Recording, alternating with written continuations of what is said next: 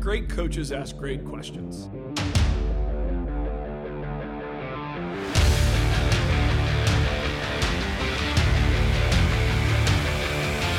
The best days at work are the days when the light bulb goes on for somebody else.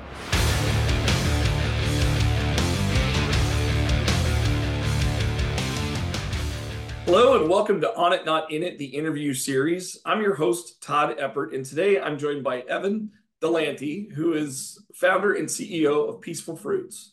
Evan, thank you so much for joining us. Would you like to kick us off with a brief background as to who you are and what you do? Yeah, thanks, Todd. So uh, excited to be on here and appreciate uh, being flexible in this modern world. As you can see, I'm uh, sitting in a parking lot, but uh, it's the world we live in. So it's great to to, to talk today. Uh, yeah, my name is Evan Delahanty. As you said, I'm the founder and CEO of Peaceful Fruits. Uh, you know, I grew up uh, here in Ohio, uh, and have always really been rooted here in the community and wanting to to give back. And that's why, after working for a couple years and then traveling abroad as a Peace Corps volunteer, I came back and started a business that is at that intersection of nonprofit, mission based, you know, sustainability and economic empowerment, and for profit uh, you know, business enterprise aimed at creating a great market driven product. And, and that's what Peaceful Fruits really is. We're a certified B Corp that has a mission of empowerment, working with adults with disabilities and, uh, and creating more education around mental health. And at the same time, we're also making true, better for you, you know, on trend fruit based snacks that are as good or better than anything else on the marketplace and can compete in the expanding category, candy category. So that's what it's all about making money and doing good at the same time rooted right here in ohio. Awesome. Awesome. Great story. Thanks for sharing that evan. So you mentioned that you had a little bit of a corporate career and then you jumped into this because you felt this pull back into the community. Was that real spark or was there something in addition to that that really sparked your entrepreneurial journey? You know it, it's interesting. Uh, you know for me i'd always felt like i wanted to build something of my own uh, to start my own business, you know, to to to prove myself and, and to to do, do things the way that I wanted and to to build something, you know, that, that was really mine for better or worse. Um, and after working in corporate for a couple of years, I, I took a pretty hard uh, zigzag from from the you know quote normal path for a lot of folks in my shoes, where rather than uh, you know climbing the, the chain and then uh, getting my MBA and then keep on climbing, I, I decided to do Peace Corps instead. So took a, a big turn, you know, moved the Amazon rainforest and uh, really dedicated my life to helping other people that don't have the advantages that I, as a, you know, upper middle class white guy, um, growing up in America, you know, can't beat those cards, right? Um, you know, no, there's always, always, the grass is always greener or whatever, but like pretty, I'm a pretty lucky person. And it was important to me to, you know, not stay in that, in that pond to, to get out there and try to, to give back on the larger scale. Um, and when I did that, working with folks that that literally had you know next to nothing, and were just trying to survive and improve their families and their communities, you know, you come back from that and eh, eh, you say to yourself, "Oh, I always wanted to start something my own," and you make all those excuses like, "Oh, the the bolt of lightning, the resources, you know, whatever." It's like, get over it, buddy. Like, if you actually want to do this, just do it. I mean, you've been helping people with nothing. Literally, I've been helping them to start or build up their own small businesses for two years. So it was just time to do it. And so I think that motivation of seeing what other people were building, you know, with next to nothing, and also having, you know, understood more about who I was as a person and what my goals and values were, that's what made it the right time to start for me.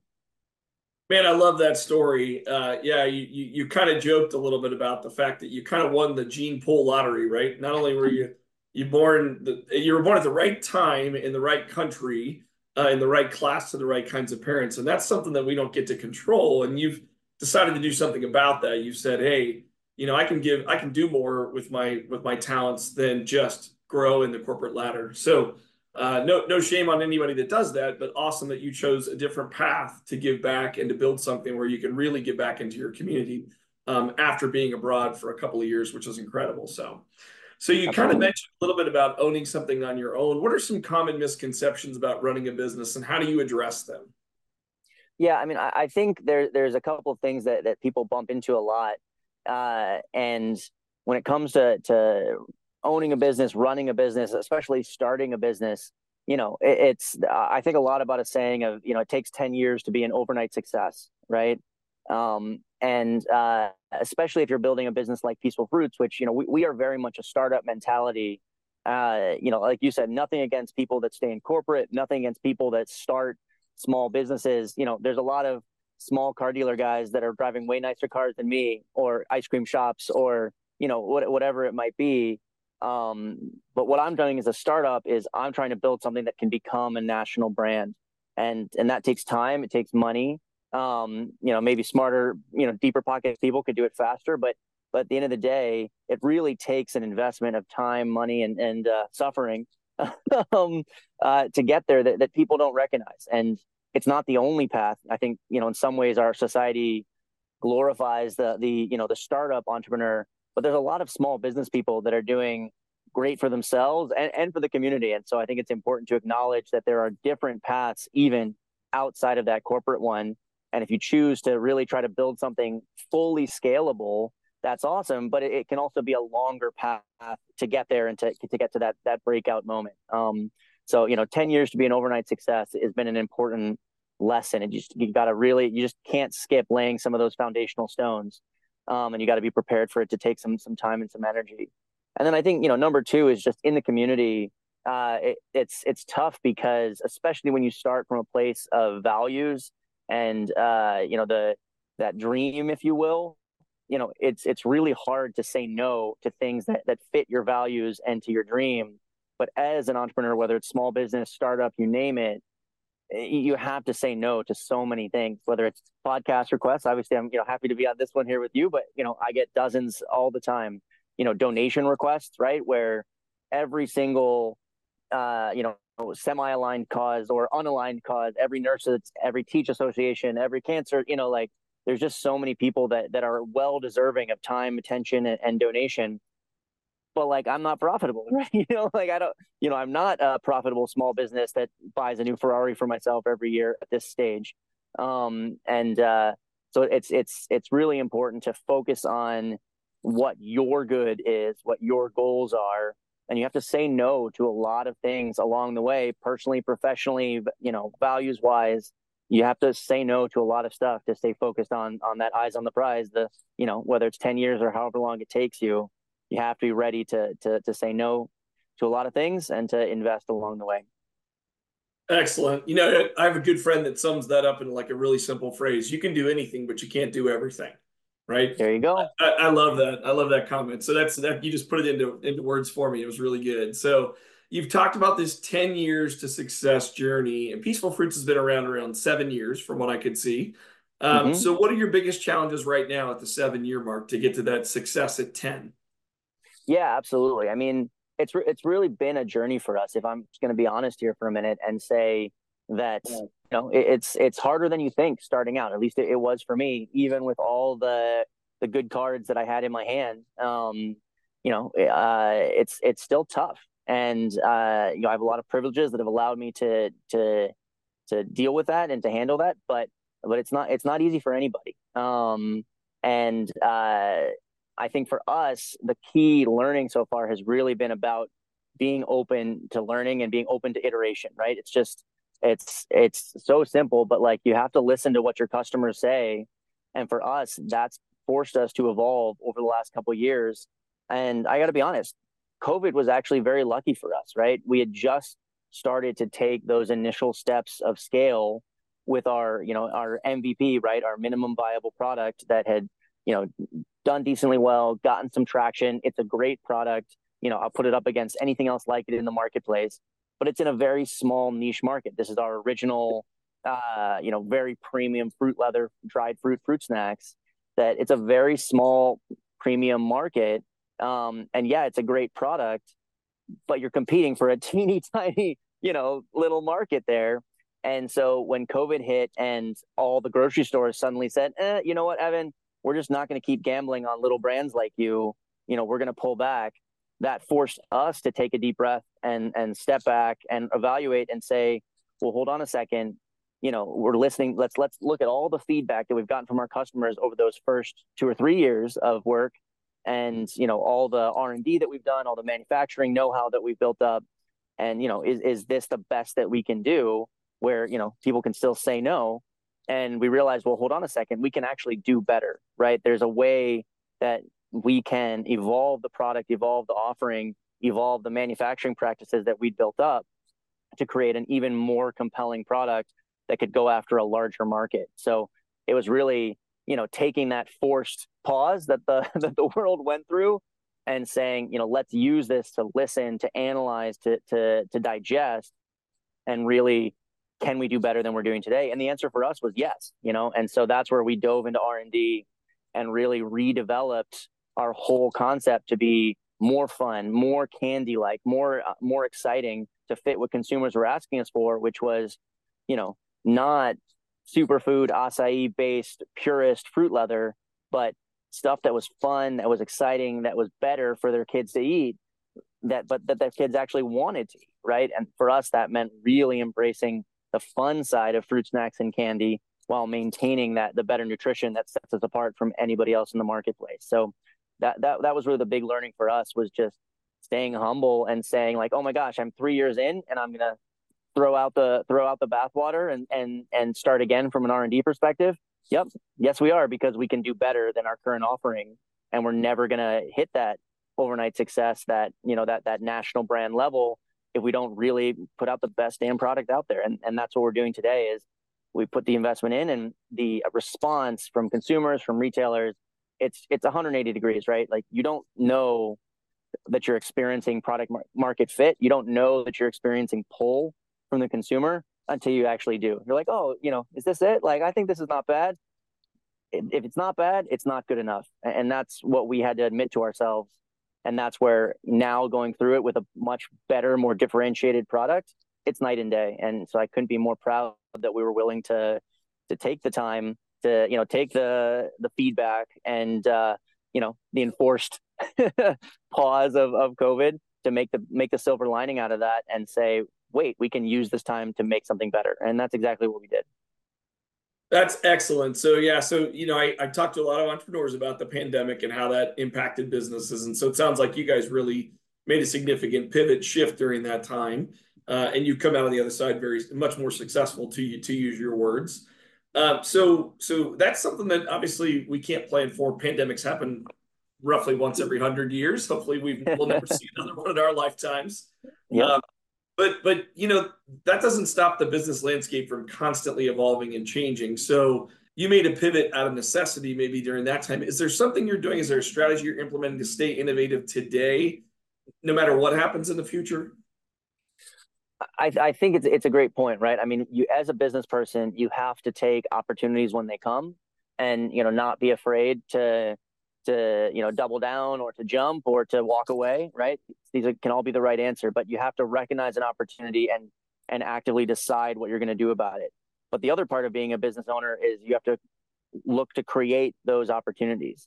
And so for us that really means that we have a, a deep pipeline of product concepts and of, of you know kind of platform like ideas where I, we we have things in in the mix that stem from that same initial source of innovation, which is this is what consumers are asking for. These are the types of of things that we're hearing from consumers again and again and again. Let's come up with that, you know, blue sky brainstorm answers to those questions. And we don't have to take them all to development, right? That's that's what I think people get hung up on is, oh, I have this great idea, dive into it right now. No, no, no, no, no. Have that pool of ideas where you know if you go on peacefulfruits.com today you'll see a half dozen different candy based fruit concepts that are 100% fruit no added sugar they fit our values but have that fun candy like appeal that that where we see the bigger opportunity we've got another half dozen behind that that are waiting for the right moment the right investment we've got things that are aligned you know closely to that but one lane over in the grocery store that continue to evolve the brand and the offering today is not the right day to invest in those. We got to do the first, you know, three or four hero products first to get to that next level of success. Um, but you have to have those ideas percolating and developed just enough so that when that larger opportunity comes up, like, oh, you know, there's an airline that wants a snack. None of your products today fit it perfectly, but we have this concept that's 42% developed and we could take it the rest of the way in three months, you know, or, or whatever it might be it's important to have those things stewing in the back of your mind and and ready to go and just that focus on listening to the consumer that tells you what to then develop more. Excellent, excellent. So, uh, so just you're talking a little bit about future and having those things ready to go for the next opportunity. So, could you give us a glimpse into your future plans and goals for the business? Like, uh, what do you envision for the next chapter of your entrepreneurial journey? Absolutely. I mean, for us, uh, we really set out to prove uh, a broad platform approach here, where there were a couple other companies over the last five years that really showed that better for you worked in the candy aisle. You know, before this, there was a little bit of, of uncertainty about, you know, can candy be better for you? Can fruits, you know, like what what is this, right? And uh, and and they really show that yes, people are willing to pay more for healthier, you know, less guilty, you know, better for you options in the candy aisle and in that sort of wraparound space. And so that's where we dove in. You know, there's now a ton of better for you gummy bears, right? There's a ton of those types of objects. And we said, well, hold on, we can apply our approach to fruit manufacturing and fill out the whole rest of the shelf to create really to fill that white space between fruit snacks and fruit based candy with a plethora of options that give consumers all the fun of candy, but all the nutrition of, of, of real fruit so that we're better on both ends of the spectrum and really fill the fill the white space. And so for us, we want to prove out that that you know that whole range of shelf space that Peaceful Fruits can offer something that no one else can in that in that middle between real really good ingredients and really fun experiential playfulness and prove that that works both in the mainstream you know mass market stores like Walmart and Target uh, and in the natural chain like Trader Joe's and Whole Foods and if we can if we can really show success in those two channels, you know, that's where this becomes uh, a national brand with real legs. You know, that uh, can become the next Annie's Organics or uh, other companies like that that have built a lot of different uh, similar, you know, snack related, food related brand or not brands, but products, but all around that same value of better for you, family trusted, and really creating a, a whole swath of, of, of value across the market. That, that's what our goal is for this, and to build that that you know that significant business and brand that consumers can really trust to take that next step of evolution. Because that's exactly what our products are compared to Annie's Organics. Is you know they took it a big step forward from corn syrup and you know red 40 and whatever, but they still have a lot of the you know a lot of added sugar a lot of junk a lot of stuff that doesn't fit you know today's new values and so the world keeps evolving and, and we're here to keep pushing it forward. Excellent. Excellent. Thanks for sharing those details. We really appreciate that. Uh, I was going to ask you where we can find your products. You just answered that question. So places like Trader Joe's, Whole Foods, smaller, more boutique grocery markets in our areas that are more focused on that whole life, uh, more healthy living style foods. Is that correct? Yeah, absolutely. We're not not not in Trader Joe's yet, but uh, working working on it, working on it. But um, but yeah, absolutely. I mean, and we, we do have a mix, right? We have a mix of natural grocery and of more mainstream. I mean, we're in we're in TJ Maxx, so uh, we want to be where our consumers are, and I think part of our value proposition is proving that that consumer is not just a Sprouts or Whole Foods consumer anymore, right? Better for you is one of the biggest trends, and it's it's in Walmart too. So that's where we want to be as well. Okay, excellent, excellent. Appreciate that, and appreciate you sharing that specific around. Yeah, hey, this applies to everybody, not just you know the foodies out there or whatever you want to call us, uh, the folks that are on the trending side of staying more healthy yep. with their. Uh, so, final yeah, question. It's, it's it's really been a good trend. Good, yeah, yeah, yeah. I, I, would I would I would agree, and I think you're you're hitting a market space that's needed, right? It sounds sounds like you've seen that, and you're you're like you said, your consumers are telling you what they need, uh, which is great. So, final question. Mm-hmm advice would you offer an aspiring entrepreneur who's just starting their journey and facing challenges in their business? So I, I think in general, uh, there's two things that have really resonated with me, right? And the, the first one is usually the stuff that you think is going to be hard is not that hard, right? It, it's just a question of, of of getting to started. I mean, it's it's so silly at this point. But just remembering back, I mean, I was so intimidated by the idea of how do you form an LLC? You know, how do you get barcodes on your products? Like, you know, some of those those bureaucratic little steps that people let stop them from starting a big dream just because like oh, how do i figure out how to navigate this stupid you know website and or you know i have to pay a lawyer five grand to do you know Like you don't. Like these are these those little steps that just seem so intimidating. Just just grit your teeth and do it, man. Like it's not it's it's not as hard as you think it is to get started. And once you take that first step, it's not as hard as you think to take the second step. So you can't let those little things dissuade you. That's the main piece of advice is you just have to start. If you have a dream, if you have an idea, just start. No excuses.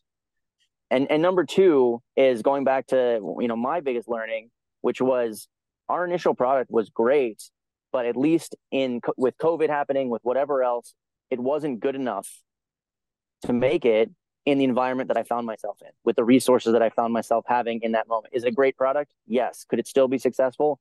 Yes. Could I make it successful in 2019 when the grocery stores were closing down? Nope, I couldn't, you know? Uh, and being ready to admit that is the other really important thing of saying, what are your conditions for success? What are, are your conditions for failure? And if you hit those, what are you going to do about it? You have to you have to know what your goals are so that if you're not hitting them, you can pivot away and not waste your life and your time and your blood, sweat, and tears on something that you know is either not working or could work better if you if you changed your point of view a little bit. So set your criteria, start going after it, and if you're not hitting it for whatever reason, change. That's the great thing about doing your own business is that you're in control and and you can change the direction at any time. Excellent. I love that. Uh, yeah, I hear that a lot from uh, entrepreneurs. Hey, man, fail fast, right? Pivot, fail fast, right? So great, yep. great comment. Absolutely. Really appreciate that advice. So, so Evan, thank you so much for your time today. Uh, listeners are really going to appreciate this one. Appreciate what you've gone through in the seven years you've been in business, and I'm rooting for you to get to that ten year success. Right. Uh, so it's great meeting you, learning more about your entrepreneurial journey. To everybody watching, I look forward to to you uh, listening and seeing us in the next episode and hearing your thoughts. So, Evan, thanks again. All right, my pleasure. Thanks so much, Todd.